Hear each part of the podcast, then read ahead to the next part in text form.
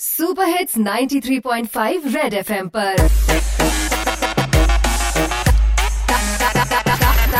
Target से drop out ਲਓ ਜੀ ਮਿੱਤਰੋ ਅੱਜ ਦੀ ਸ਼ੁਰੂਆਤ ਕਰਦੇ ਹਾਂ ਇੱਕ ਸ਼ਾਇਰੀ ਦੇ ਨਾਲ ਅੱਜ ਕੱਲ ਕੀ ਕਰੇ ਬੰਦਾ ਨਹਾਉਂਦਾ ਨਹਾਉਂਦਾ ਪਾਣੀ ਹੋ ਜਾਂਦਾ ਅਕਸਰ ਠੰਡਾ ਨਾਲੇ ਮੰਦਾ ਚੱਲੀ ਜਾਂਦਾ ਮਿੱਤਰੋ ਮੇਰਾ ਟੰਦਾ ਕੀ ਕਰੀਏ ਫਿਰ ਵੀ? ਕੰਮ ਤਾਂ ਕਰਨਾ ਹੀ ਹੈ, ਰੋਟੀ ਤਾਂ ਚਲਾਉਣੀ ਹੈ। ਸੋ ਇਸ ਕਰਕੇ ਟਾਰਗੇਟ ਸਿੰਘ ਫੇਰ ਹਾਜ਼ਰ ਹੋਏ, ਲੈ ਕੇ ਸਾਡੀ ਕੰਪਨੀ ਦਾ ਨਵਾਂ ਪ੍ਰੋਡਕਟ ਸ਼ੈਂਪੂ ਛੇਤੀ ਕਰਾਓ ਮੇਰੀ ਬੋਣੀ, ਨਹੀਂ ਤਾਂ ਨਿਕਲ ਜਾਂਦਾ ਰੋਜ਼ ਮੇਰੇ ਪਿੰਡ ਵਾਲਾ ਟੈਂਪੂ। ਫਿਰ ਮੈਨੂੰ ਟਰੱਕ ਮੂਹਰੇ ਲਿਟ ਕੇ ਨਾ ਰੋਕਣਾ ਪੈਂਦਾ, ਗਲਤ ਗੱਲ ਹੈ ਇਹ। ਮੇਰਾ ਸ਼ੈਂਪੂ ਲਾ ਕੇ ਫਿਸਲਣਗੇ ਵਾਲ ਤੁਹਾਡੇ ਇਦਾਂ ਜਿੱਦਾਂ ਕਿਸੇ ਨਿੱਬੀ ਦੀ ਫਰੈਂਡ ਰਿਕੁਐਸਟ ਦੇਖ ਕੇ ਫਿਸਲਦਾ ਕੋਈ ਨਿੱਬਾ।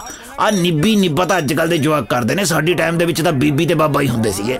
10 ਦਿਨ ਤੱਕ ਆਉਂਦੀ ਹੈ, ਉਹਨਾਂ ਦੇ ਵਾਲਾਂ 'ਚ ਖੁਸ਼ਬੂ, ਜੋ ਮੇਰਾ ਸ਼ੈਂਪੂ ਹੈ, ਲਾਉਂਦੇ।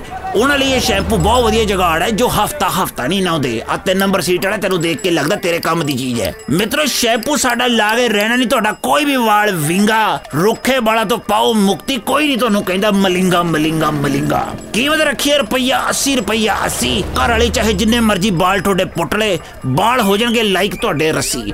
ਪੁੱਛ ਕੇ ਦੇਖੋ, ਮੇਰਾ ਪਰਸਨਲ ਤਜਰਬਾ ਹੈ ਇਸ 'ਚ। ਓ ਹੈਲੋ ਹੈਲੋ ਮਿਸਟਰ ਸਿਲਕੀ ਬਾਲ ਓ ਸਿੱਧੀ ਕਰ ਆਪਣੀ ਚਾਲ। ਉਹ ਦੇਖ, ਬੂਆ ਲੱਗਾ ਐਗਜ਼ਿਟ ਵਾਲਾ। ਬਾਹਰ ਨਿਕਲ ਜਾ, ਬਸ ਤੋਂ ਚਲੋ ਸਰ ਲਓ ਜੀ ਕਰ ਲੋ ਕਿਉਂ ਨੂੰ ਪਾਂਡਾ ਅੱਜ ਦਾ ਟਾਰਗੇਟ ਫੇਰ ਪੂਰਾ ਨਹੀਂ ਹੋਇਆ